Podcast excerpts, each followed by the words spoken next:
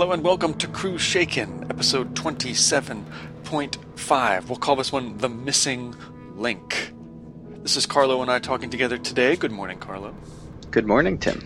And we are talking about our experiences at Nova Open 2019, which was a month and three weeks ago at this point. It is over the holiday weekend that connects August to September. We are recording this on October 21st, 2019. Thanks for listening. This will be a short segment because we're just going to talk about our experiences at Nova.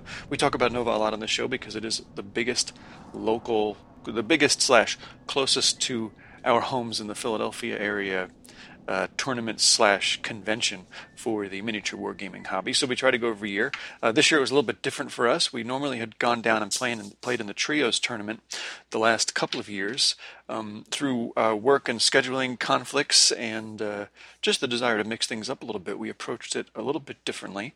Uh, Lavelle did not go down this year for the first time in uh, probably five or six years, I think. Um, uh, so he's not on the call today. He won't be on this episode. But uh, Carlo and I are here. So, Carlo, why don't you kick us off? How was Nova different this year, and how was it overall? What was your experience like? Um, you know, like every year, I thought Nova was great. Uh, it was a different experience for me because I was only able to go two days, so it's hard for me to judge it against the past like three or four that we've been to.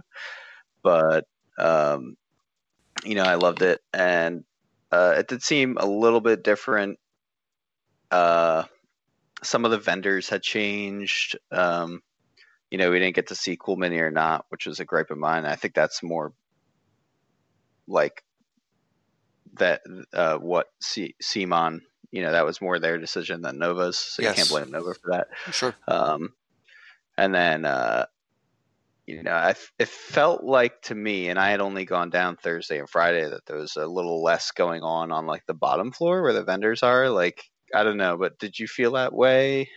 I, I did. It seemed like there was just less hustle and bustle, and I, I think it was the best attended Nova ever. But it, something about how it was spaced out, or or what games were being played when, maybe, did make it feel like it was a little a little lighter on the attendance. It was easier to get around. For instance, um, the BitSky Toledo Gaming, I think that's Toledo, um, with the big, huge boxes of plastic bins. Um, there are usually people like on the floor, like taking all that stuff apart. It's really hard to get around. It's great to see because everybody's super stoked to, you know, uh, root through all the stuff that they have. Um, but it felt like there wasn't quite as much of that going on, and there there wasn't there was like a demo game area in the back where they were playing some Marvel game area, but it wasn't like the the thrush of people that had been back in that corner in the past. Um, so yes, I do agree. Right, right. Yeah, agreed. Uh, and then uh, there were some newer vendors this year what I really liked. I'd seen, uh, I think we may have talked about it in the episode, but I bought some terrain uh, from a vendor called Epic Questmaster. Uh, that's really cool. I can't wait to get it painted up. And then uh, the squad marks, obviously, that we talked about. And uh, I, I was sad to see that the Warhammer uh, conquest table wasn't there this year. Obviously, la- last year was the first year it had come, but I was expecting it to have some consistency. Oh, the champions, the AOS the champions. That's yes. Called. Sorry, not conquest. Yeah. Uh, yes. Um, and uh, I think with the, uh, you know, everything else seemed a bit normal. Like the, except for KR multicase wasn't able to make it, That's and that right. was the bummer as well. Yeah. Uh, what, what what happened there? I know you were going to try to buy some stuff. Uh, yeah, I, you know, I wanted to outfit my Tau with some carrying cases, and I planned to buy everything for them there. But uh, it sounded like they had, from like the few people I asked about it, they had some travel issues, you know, and they're uh, they're I think based in England as well, or um, but I think the the rep that lives here is like he lives here, but he's like he lives like uh, probably like 300 miles away or something, if I remember right. I forget what state it was, but I remember it was quite far. It may have been Florida, um, but um, yeah, it was bummer bummer not to see them. And um, I know that they do stuff with the supernova bags where you get like a BOGO or something like that, or um, they give sometimes give bags away for free. So I'm interested to know how that turned out for those individuals that had purchased Supernova passes or Dwarf Nova bags, and you know how they were able to redeem those coupons. Um, In your two days that you were down there, what games did you uh, get around to playing? What were your tournaments like? Uh, so we drove down Thursday morning this year. Um, I got to play trios all day Thursday. Um, went out to dinner. Uh, just a brief overview, and then I'll get into the trios games. And then Friday, um, woke up, putzed around a little bit, and played a game with Grant uh, off to the side on one of the GT tables that wasn't being used. So, um, other than that, I don't think I got. I didn't really like play any. Um, what are they called? Like uh, demonstration games at any of the booths this year. I didn't get to do that. I was kind of short on time. Um, I mostly shopped around downstairs, and um, in terms of the trios games, so we had uh, obviously three games, three people per team. Uh, if uh, the people that aren't familiar, maybe new to the podcast and don't know how trios works, you know, you have three people on a team. Um, each game you play, uh, each round you play, I should say, you have two games. Um, you have a one solo game, like a 1v1, and then the other four players play a 2v2, right? So um, and you can only play a 1v1 once throughout the day. So each player on a team plays a 1v1, and then each player also plays a 2v2 with each other player on their team. Um, so the first round, I was playing on my team, and part of the reason why I didn't play with you guys this year is because I wasn't going to go to Nova. Um, and then I realized I could kind of fit Thursday and Friday in my schedule. And it was just a month or so before the tournament, and Sasha and Christoph still hadn't had a third player. Uh, I didn't want to see them be unable to play, so I volunteered to come play, you know, that day with so, them. So you got a last minute team and a last minute army to boot. Yes. So obviously, if anybody listened to episode twenty-seven, I paint, I built and painted my Tau in probably a span of seven to ten days. Woo! Um, yeah. So it was uh, a feat of strength uh, for me, at least. And they're still not really done yet, but um, they look coming along nicely. So we had a good first game. We played against Basement Wargamers, which are actually a local group. Um, and these these pairings were done on the Best Coast Pairings app for Trios, so it was like a random quote unquote pairing. But so first round we ended up against Basement Wargamers, which were you know, a group that we live probably like 30 minutes from, right? So um, they're in Phoenixville, PA. We're in Philly. Um, so you just take 76 across, right? And then uh, second round, we actually played against another local Red Caps team. So not even like another town, like our same store. Uh, it's it was uh, three guys uh, and I'll I'll let you know their names when we get to that round. Sure. And then the third round, we had played some gentlemen I didn't know. Finally, okay, so but, so, the, so the, the, the gene pool felt a little shallow for a while. yeah, yeah. And out of what 170 people or something like that this year, it was it was a pack. Like to give some perspective to the listeners, like the trios originally, I think Joe had said they started with around 19 no maybe less than that it was like 17 people or something like that, 18 people. And then um, through the years got, you know, that was like four or five years ago. And now we're at 170 people or so, right? So it kind of speaks to A, how big Nova has become, and B, how well they've done running these tournaments in the past, right? Because people wouldn't come back if it wasn't good. So, and Trios is a really enjoyable tournament. Um, with that said, uh, this year, um, first round, we played the Basement Wargamers. Uh, we had played uh, Culp, uh, Nick. Uh, so Sasha and I had played them in the doubles. And then I think, I'm blanking on the guy's name, but I think it was Andrew. Um, so he had played our teammate Christoph in the solo match. Uh, we were playing, uh, Sasha and I were playing Imper- Imperial Fists and Tau versus knights and admech and some assassins in there, right? So uh, that game, uh, pretty fun for us. Um, uh, Culp and uh, Nick had not such a great game in terms of roles and positioning, and uh, we had just like, I think honestly, if I were to make my tournament list again for that, I probably would have. I played like way too competitive of a 1,000 point list, I think. And you know, like trios can get pretty competitive, so you really just bring something um, pretty strong. But uh, two riptides and a bunch of drones, and it just uh, first they walked their. Uh, Nick was playing Imperial Knights, and he brought both of his. Um, I think he had a maybe like a gallant and a paladin or something like that. And one of them was a warlord, and he brought them both down the middle between the two Nova L's. And we just shot them up first turn. I think we had blown both of them up. And then like slowly picked off the rest of the army throughout the game. Ouch. yeah, so um, a lot of it was like positioning. Uh, a lot of people, you know, don't get the chance to play with those Nova L's very much. The terrain is so different from regular ITC terrain or pretty much anything else you see. So it's unless you practice with them a lot, it's hard to position yourself well. Um, especially if you're something like a knight, which really can't hide from anything, right?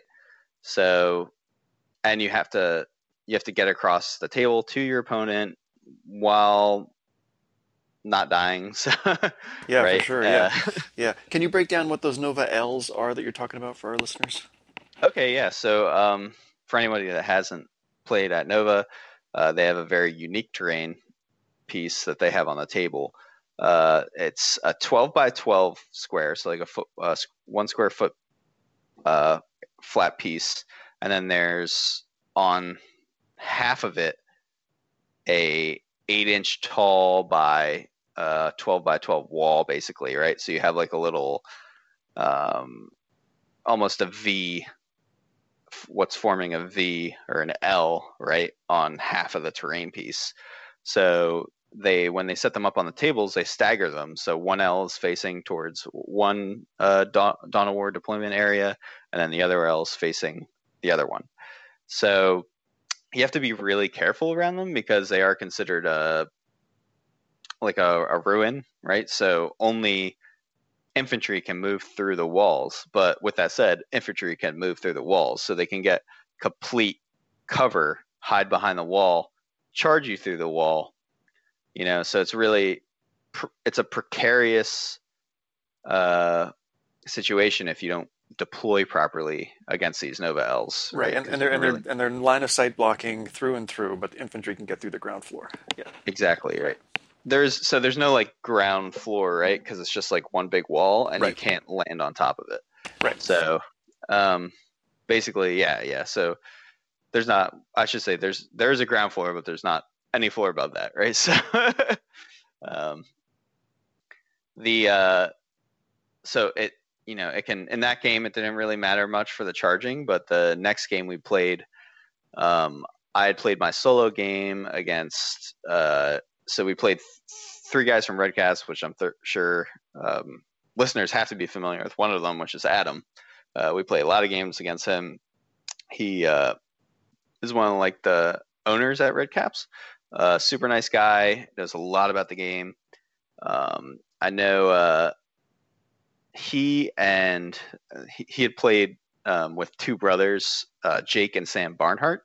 Uh, really nice guys. Um, Sam and Adam had played with um, who's it?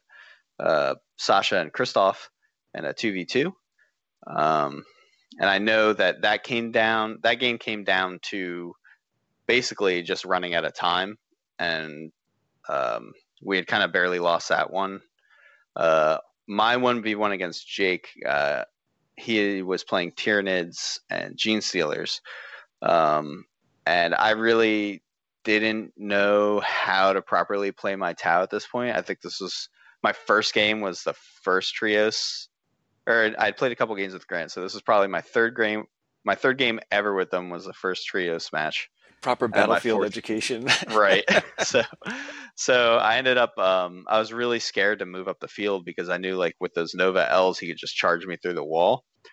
And then uh, but he had some hive tyrants behind the wall, so it's basically like a stalemate. The first couple turns, he was hiding behind a wall, I was hiding in the backfield, and uh, we had gotten uh, I think the search and deploy, search and destroy deployment where you have the two um, squares like all opposite of the board with this nine inch circle in the middle. You know what I'm talking about? Yeah, yeah. It's uh, like very uh, tight rectangles diagonal Exactly. from each other. Yeah.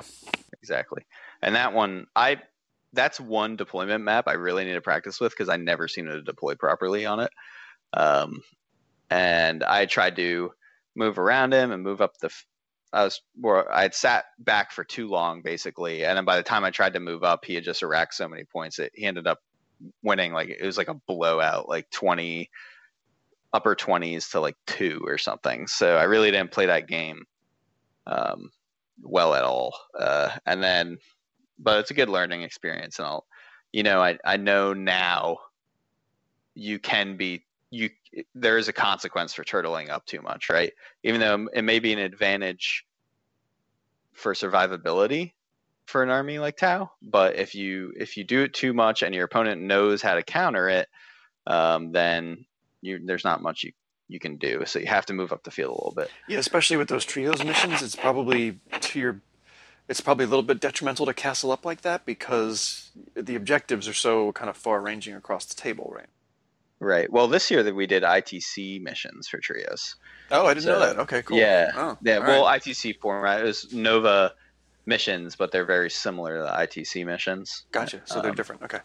Yep. Cool. Um, and then uh, third round we played against it was uh, doubles Christoph and I versus and I can't remember the the uh, names. I'm sorry for that. The general name we played, uh, but we were playing against Space Wolves, so he had like dreadnoughts like Bjorn and and uh, Murderfang and stuff like that, and Admech. Uh, so he had a squad of nine of those plasma guys. What are they called? With the uh, 50 millimeter bases Oh, the uh, Kataphrons. the Kataphrons, yeah. So and he was like tucked them in the corner and he was shooting uh, we were we were trying to kill him and then he had an ability to bring some of them back uh, every now and then. I'm not sure if it was like a stratagem or a unit that was repairing the unit or something, but um, it was a slugfest that game and they had beaten us but Sasha had won his game so well that we ended up winning the round. So uh, round wise, we had gone two and one, right? So we lost the second round. Uh, but um, I think personally, I had gone one and two. So losing uh, my solo game and the last round. Um, that third game, I feel like we, I had kind of deployed in the middle to the the middle to the right. Oh no, I deployed on the right side of the board, and Christoph deployed, started deploying on the left, and we wanted to kind of like fake them out and make them think we were deploying on the left, and then switch because he had a stratagem where he can like D three redeploy. Uh, he was playing Ynnari, but um, they had not fallen for it and spread. Well, they kind of like spread their army evenly across the Dawn of War deployment zone, and it ended up just being that we again were not pushing forward enough where we had killed most of their army by the end of the game and if it had gone another turn we would have probably tabled them but we just hadn't scored enough points. So always important to remember to play towards the objectives and that was something i was totally forgetting to do that day Right. so uh, how about you what'd you do during nova So I went down. I had a short schedule this year too, really just in the name of uh, mixing it up a bit and not taking too much time away from what was a very busy uh, work month for me. Um, so I went down on Friday and I stayed through Sunday. Um, I had only booked uh, two classes, two you know hobby classes. I had booked two games of Kill Team or slash Recon Squads for the long narrative campaign that is run every year by Joe and Colin, which is awesome. Uh, and I had booked a uh, a game of Infinity. Well, what I thought was a game of Infinity uh, called the Infinity Night Fight, which I'll talk about last. Um, so I had brought. Uh, it was really great because I was able to take the train down from Philly to DC. I didn't bother driving. I took a very small uh, battle foam bag. It was the 352 bag, I think. So it's the smallest, one of the smaller sized battle foam bags, which was great. So I had a rolling piece of luggage in my battle foam bag. In that battle foam bag, I had a Grey Knight army for the Kill Team games, and I had all of my Yu Jing for Infinity. Uh, got there Friday. I did not book in time to get in at the um, uh, what's the hotel that Nova's at? It's not the Renaissance. That's where I The stayed. Hyatt. Uh, the Hyatt. Sorry, yeah. So I didn't get a room at the Hyatt, but I got a room at the Renaissance, exactly caddy corner around the, you know, right around the corner from the Hyatt. And the Renaissance is beautiful. The room was was really great. It was much easier to get up and down the escalator to and from the room. It was actually quicker to walk out of the building and go up the elevator in the Renaissance than it was to get up and down the floors of the Hyatt where the where Nova is actually held, which is kind of ironic. So I think next year I'll just try to book the Renaissance first because it was the vibe was just different. You know, it was a little bit quieter. It was a little bit less chaotic getting More up and down. right? It was more chill. Yep, they had a great little um, a great bar and a great little cafe where they uh, served you know coffee and baked goods and whatnot in the morning. It was nice. Um, so I got there Friday and I had my first game of Kill Team Friday night. I had never played uh, Grey Knights in Kill Team before, and I hadn't played Kill Team in quite a while. So my first turn um, was a little little rough. I you know messed up my deployment and I just forgot a couple things first turn, but it, it came back pretty quick. Um, I had three uh, three games total of Kill Team, or the, you know called Recon Squad for the narrative campaign. Uh, two of which were for the campaign, one of which was just for fun off to the side because my first game was really fast. Uh, so my first game, um, I believe I played Mark, and he had uh, Space Wolves Primaris Marines. I had my Grey Knights, obviously. I learned that Grey Knights are actually really powerful if you play them well in Kill Team because of that mortal wound you can throw around with Smite pretty regularly, uh, which came in handy in all of my games. He wound up winning. Uh, you know, two wound Space Marines or you know two wound Primaris Marines are pretty pretty hard to take down, and he played them really well. He said he was in the middle of a very long kill team campaign back with the people he plays with uh, back home. So he was really sharp with his Space Wolves. He knew what he was doing. He had a lot of experience with them. Uh, so he won that game pretty quickly. Uh, my second game was just a fun game um, against Chris, if I'm not mistaken. Uh, that was super fun. He was relatively new to Kill Team as well, um, but was keen to practice because he was playing in the Kill Team GT the following day. You know, the, the, the really competitive Kill Team stuff. Uh, so that was a really super fun game. He's a great guy. Um, the next night, um, I went back and I played uh, Brian from Indiana, Pennsylvania. What's up, Brian? Uh, Brian and I had an awesome game. Brian has been painting uh, Citadel, Warhammer, GW miniatures for almost 30 years, he said, but had just recently started playing games with them. He was funny. He just he says, "Yeah, I have all this stuff in my house, but I, I finally figured I should just start using them for what they're intended to be used for." You know, um, so we we had a really really fun game. He had a beautiful uh, Dark Eldar army, a bunch of witches, and some crazy characters running around. It was really really cool.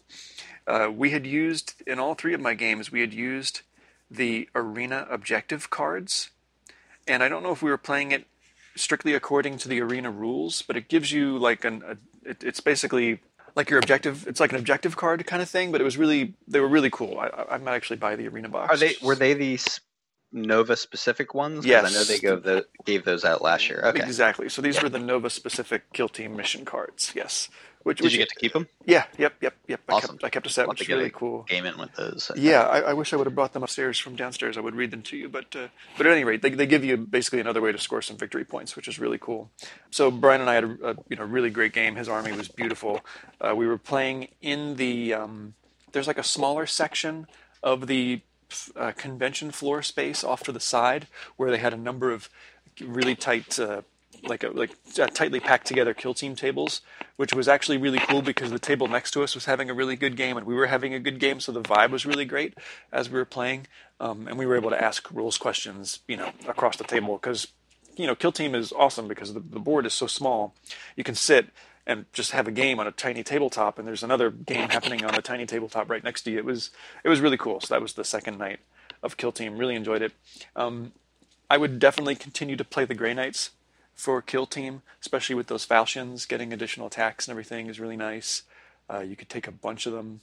Uh, it was cool. It, was- it was super fun. I look forward to, to doing more of that. I'd like to get uh, maybe I'll maybe I'll I'll hit you up for a game on your on your uh, Kill Team terrain versus your some Primaris uh, Space Wolves. So I Oh can- yeah, that sounds great. got to get back up to speed with that stuff. Yeah. Um, it's funny how I noticed, and this is before the recent Marine supplement updates, but a lot of the armies that were weaker in 40k were actually a lot stronger in Kill Team, which is really nice. Like you said, the Grey Knights. That's definitely uh, the case with the Grey Knights. Yes. Mm-hmm. Primaris Intercessors, which were like decent. They weren't bad, but they weren't amazing for a long time. You know what I mean? But from day one in Kill Team, they were pretty good. They're really good at Kill Team. Yes, really good. Uh, and then the the on Saturday night, I played the Infinity Night Fight. So I have played maybe four or five games of Infinity tops in the last couple of years. Right? We, I don't get to play it very often. I love the models. I flip through the you know the the, the lore book and the, and the rule book every now and again, just because I think the world is really cool. I like the you know the vibe of the game. I, I, I like. Yeah, the game's it's a, an amazing game. I think it's just very intimidating with how big the rule book is and how complicated the rule set is. It is complicated. Yes, it I, is complicated. I think it's one of those games where you need to be fully invested in it in a way that like like you can't be split between 40k and Infinity. Like you need to be an Infinity player. It's a great point. It's, it's very hard to be a casual, good, and have fun Infinity player. it's very difficult. Um, which is why I signed up for the night fight because this was after the tournament day was over, and I figured they would be, you know, maybe more narrative games, a little bit lighter, you know, not as competitive. Maybe it's people who didn't want to compete in the tournament during the day, or it's people who just still wanted to keep playing after the tournament was done, and you know, drink some beer and throw some dice around and have a little bit of a more casual game. And it turned out to be exactly that, but with this really amazing twist, right? So I get there with my whole army in my bag. Turns out the way they have this evening set up, and I just I love this idea so much. Everybody picked one model, and Infinity is based. Uh, there's different size models, so this was an S2. So it's basically like an infantry, like a large infantry model that you could bring, and using the Infinity uh, app on your phone or on a tablet or PC or whatever, you could outfit that model as a specialist. So basically, the 40k equivalent would be like if you had a Terminator and just gave him a bunch of relics. Like you made just one super badass Inquisitor, or one super badass Terminator, or one super badass, you know, Sicarian Infiltrator, whatever, you know, whatever. Any like super like beefed up elite uh, 40k model. That's the equivalent to what we were doing for the Infinity Night Fight.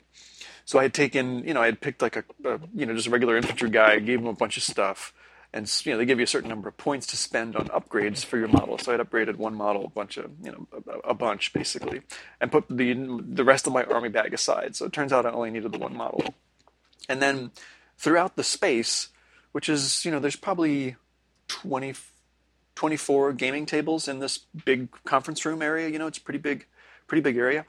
They had set up four different zones, right? And then they and each zone had a different dungeon master. So somebody was in control of each zone who was on the, you know, the TO team. They had assigned one person to each zone. At the head of the room, they had a bar. And the bar was not a place where you could buy drinks, but it was a place where you could spend money. And they assigned a certain group of players to each zone to start the game off. There was a exit and an entrance from each zone that would take you to another table based on how you left or entered a room. So they had kind of a map in mind, you know, like a, a connected system of tunnels or what have you that would connect each zone to the next.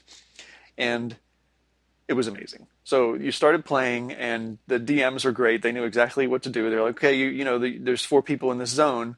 You hear, and you just you basically just says go. So the first player, you know, we picked who was going to play first. Okay, what do, what do we see? What do we smell? What's the vibe of the room? Do we hear anything, etc.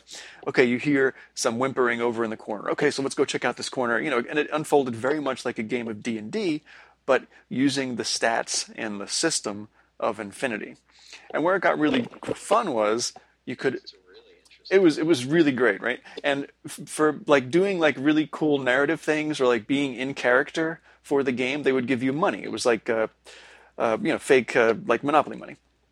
So you could earn money and you could go to the bar and buy things, which were more buffs for your character, or it was just all it was all kinds of weird stuff you could buy. It was awesome. At one point, I wound up buying a rubber ducky. Um, and I wasn't sure what I was supposed to do with the rubber ducky. It turns out you could, at one point in the game, you could put the rubber ducky down in front of your character to get a cover bonus. It was like just something you could hide behind because it was exactly the height of an S2 model for Infinity. So you had this rubber duck, you put it in front of your character, and you, you, could get cover wherever you were. It was awesome. Um, there was like, uh, you know, multi-spectrum goggles you could buy, which was this huge rubber ball with an eyeball in the middle of it that would be duct taped to your shoulder when you bought it from the bar, and you could use that in a round to get, you know, to get the visors on your character. That was really awesome like the vibe was really great. Everybody was having fun. There was somebody walking around with a bottle of whiskey, and you could buy a shot of whiskey or maybe if you did a shot of whiskey, you got like a mysterious buff or you know something of that nature where you know to encourage the uh, the good vibes going, you could get uh, something extra for your character for imbibing a little bit. Um, and so while we're playing there, uh, Gutier Lusquinos, who designed Infinity, who runs the game, who it's, it's his it's his game, is sitting in the middle of room of the room, kind of just drawing something in a sketchbook and whatnot. He's just kind of looking, you know, he's he's he's been there several times before. He seems like he's very well connected to the the Nova Infinity community, so he's there just kind of hanging out, taking some notes in his book. He's walking around, uh, watching some of the games. You know, people are interacting with him. It was really funny, and at the end of the evening, it was like probably two and a half hours of, or three hours of play between bouncing all these teams across these different tables, and it, there was kind of a progression to it. And all the teams wound up at the last table, where Gutier was playing basically the, the final boss, right? He had this enormous model, uh, and and it was him versus basically like thirty people who all had a single model each. It was amazing. At, at one point, I, I, just I just gave up because I couldn't. It was it was just chaos, right? There was just so many dice getting thrown around, and his robot was so strong. I honestly don't know how it ended. I think I assume we took down the robot eventually, and that was the end of the game. Like, and the robot was great. I forget the company that makes it. I think it was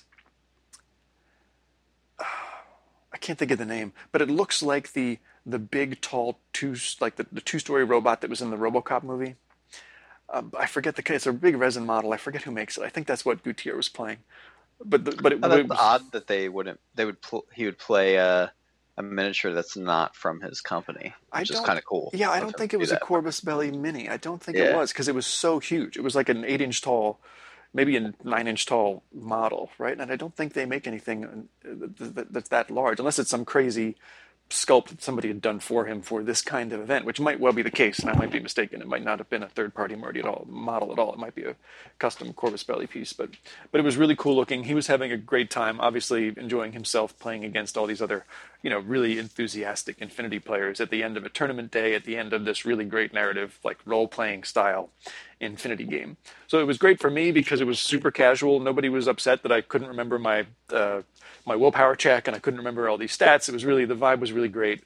Um, the more stuff you did in character, the more money you got, which was super fun. So everybody was really treating it like a like a proper D and D session with you know whis- whiskey flying around and money getting spent on these absurd uh, buffs for the characters. So that's pretty rad. Like, so you just played one mini, right? Yep, exactly. One mini the whole time, and and you could you could get like some characters could heal that mini if you were about to die. So no, I don't think anybody actually like suffered a permanent death because there was ways you could come back. It was it was really super fun. It would be really easy to translate that over to a 40k kill team session too, where you could have one one elite uh, from the kill team elites book, you know, one elite model, and kind of work through a uh, you know a narrative evening of play across a couple of different terrain, a couple of different game tables. You know, it was it was super cool.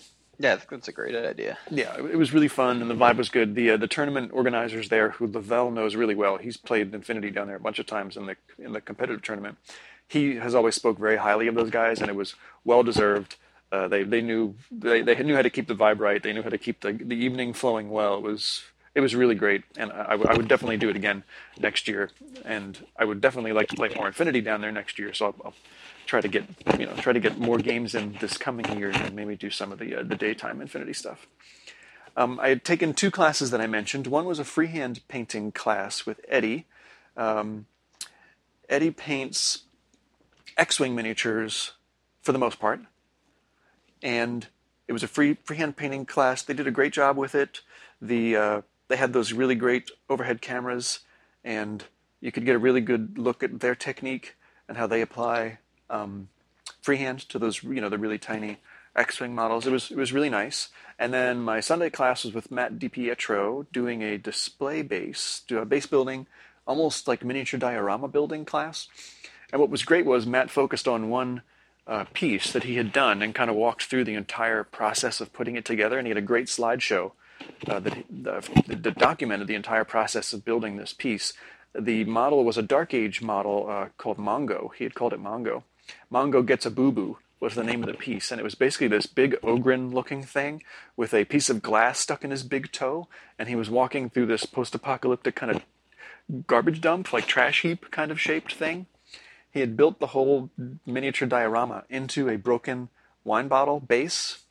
So it was a round base, but you could see the glass kind of coming up along the backside, and the the whole vibe and how Matt broke it down, and the composition elements involved, and breaking up the lines, and it was really great. Matt's a great teacher. His enthusiasm is just just just awesome. Uh, to hear him talk about One Piece for I think it was a two-hour class, if I'm not mistaken, was really great. He did a deep dive into how he would use um, things like cigarette rolling papers to make super tiny cans of spray paint to litter the ground with around the model. Uh, had, That's awesome. He, it was just great. Really he had, great idea. He had cut up trash bags and applied um, like a gel medium to them to make really tiny trash bags with little zip ties, like miniature zip ties he had made and whatnot. So it was really, it was cool to hear him go deep into his process and how he thought about the piece from the beginning and how he saw it through to the end. It was really, it was really, really great. I, I, I enjoyed it quite a bit. He's an amazing artist. Like just a few of the pieces that, and he'd shown us the, uh, I forget the name of the piece, but it's uh, one where the child is being ferried on the catfish across the desert. Oh yeah, yeah. Oh my god. Yeah, yeah. Amazing. Yeah, yeah. His work is, is something else. So it was, it was, it was nice to see him, and it was nice to, to just hear him talk about his process. Really, it wasn't there was no uh, specific technique. Like we didn't get a mini to paint or anything. It was more of a lecture, but I but I, I thoroughly thoroughly enjoyed it. It was great. Um, on the shopping side of things, I got some great. I think I mentioned in episode 27. I got some great fluff from white metal or a flocking material from White Metal Games. I bought some Infinity uh, model size markers from um, forget the name of the company now. Game Envy, maybe. Um, I bought some brushes and some plinths. You know, the wooden things you attach a bust to from Game Game Envy. That's what I bought from Game Envy. I got the plinths, and he had done these really cool ones where uh, it was a wood a wooden piece, but then he had filled in all the gaps with resin, so it made a cube of wood and colored resin together. It was really cool looking. I did wind up springing. I may have mentioned in the previous episode. I sprung for the the event only GW objective markers. Those coins, those brass colored coins, cool.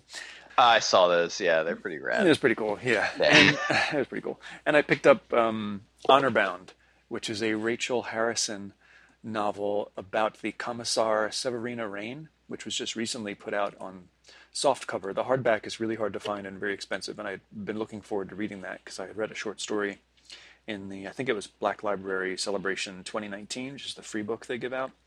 Um, I had read that short story, really liked her character, and I was, I was stoked to read the novel. So I wound up uh, buying that softback and the uh, the coins from the GW booth. And that's all the purchasing I did. I had, I tried to keep it light because I was on the train, right? So I wasn't about to buy like a ton of you know ton of boxes of models or anything. Um, it was cool to be down there and see Anvil 8 Games, the folks that make Aetherium. That's where we learned about Aetherium. Was at Nova a couple of years ago. They do a pretty good job of covering of covering all the cons. They usually send people out. Um, Brian was there from Anvil 8, and Daria, whom in the past we have met through um, their running of the uh, uh, Dark Age tournament for Cool Mini or Not. But the fact that Cool Mini or Not wasn't there was a bummer because we couldn't pick up any new miniatures for Wrath of Kings or Dark Age. Um, but Daria was there with um, Anvil 8. So we got to you know chat with them for a while. That was awesome. They're really excited about Aetherium as well. The new faction that you got, Carlo, looks awesome. The Wardens of Tian Ran, super yes. cool. Um, I'm psyched. Yeah, yeah. It seems like they're they're they're doing some really cool things. They have a RPG book out with a new, uh, you know, a, a RPG set in the Aetherium universe, which they said they had a really um, they were very successful with at Gen Con this year, and there was a good amount of people playing demo games at their booth. So I hope that was a, hope it was a good convention for them. They'll be at uh, PAX Unplugged here in Philly as well in uh, December, the first week of December. So it was a great uh, it was a great Nova. Making it a shorter trip was kind of nice. Um, three days was good. I would definitely, you know, if, if it works out schedule wise again, I would definitely do trios if we can, uh, you know, get the band back together, so to speak, for next year. Um, I would definitely play some more Kill Team down there. That was really fun, and uh, the Infinity crowd was great. The vibe was good, so it was that encouraged me to uh, pay more attention, pay more attention to my Infinity stuff in the coming year, in anticipation of trying to get some games in while I'm down there next year. Uh, so for the 10th anniversary, uh, I, I, don't want to forget to um, describe what they did special. They had gotten a bunch of uh, uh, dinosaur costumes for Nova, and we're running around with them. Those like rubber T Rex. Is that what that was? Yeah, I didn't know that. yeah. I was wondering, oh, who made a new dinosaur game? But it was for the convention. Okay. It was for the convention. Yeah, that was like the theme. They had like the dinosaurs with lasers on the shirts. If you had gotten like a Nova shirt for this year, um, it was cool. It was cool. It was a lot of fun. Um, I wish I had been there for Saturday and Sunday because that's really when like the the conventions starts to uh, show its you know kind of kind of um, you know true self, right? A lot of people are starting to enjoy themselves by that point. You've got Yes. through the settle in phase. Yes. Right, so Yeah, that, that's true. And people who don't spend the weekend just come for the day, and there is a good amount of, uh, you know, there's more people there on Saturday and Sunday just by nature of it being the weekend too. I'm wondering if so next year I think they are doing it at the same place.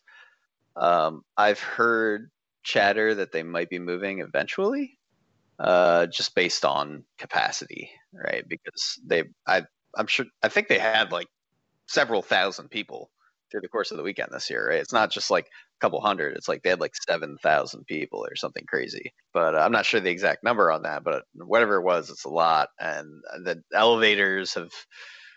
You know, gone through the same troubles Yeah. Packing- last year. pack, pack, packing a bunch of folks in there with either, you know, armies in a bag or display trays with 2,000 points of whatever on them is not easy to, you can't fit a lot of those in an elevator, so it does make, No. for, a, makes for a slow ride up and down.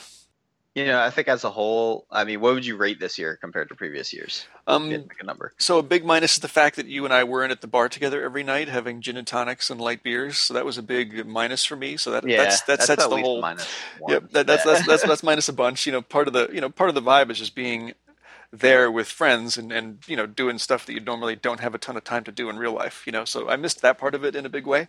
Um, but overall, you know, getting games of Kill Team in with really great people was awesome. Getting the Infinity Night fight was such a nice surprise. Didn't really know what I was getting into, but I'm so glad that's what I got into that night. And you know, taking a class with Matt and with Eddie was really great. So um, overall, I think it was a you know a solid seven out of ten, uh, diminished only by the fact that uh, trios didn't happen with uh, you and Lavelle, and the fact that you know there wasn't as many people around over the weekend that I knew to hang out with, such as yourself, you know, which is always a treat. Yeah, it seemed like there were less familiar faces, right? So, I mean, we saw. Uh, always great to see Sydney. Um, he's a gentleman we met the first year. Uh, yeah, and uh, I love seeing him. I wish I could have gotten like. a- I, I feel like we never get games in with those guys anymore, right? Because we like played.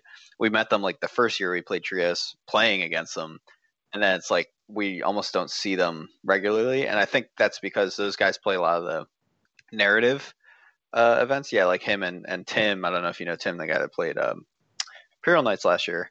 Uh, we played him in a trios game, but um, he was actually working for Nova as a volunteer this year, running around. You may have seen him in like the one of the high five vests with the all little pockets and stuff, right? They, uh, I think, I think maybe next year.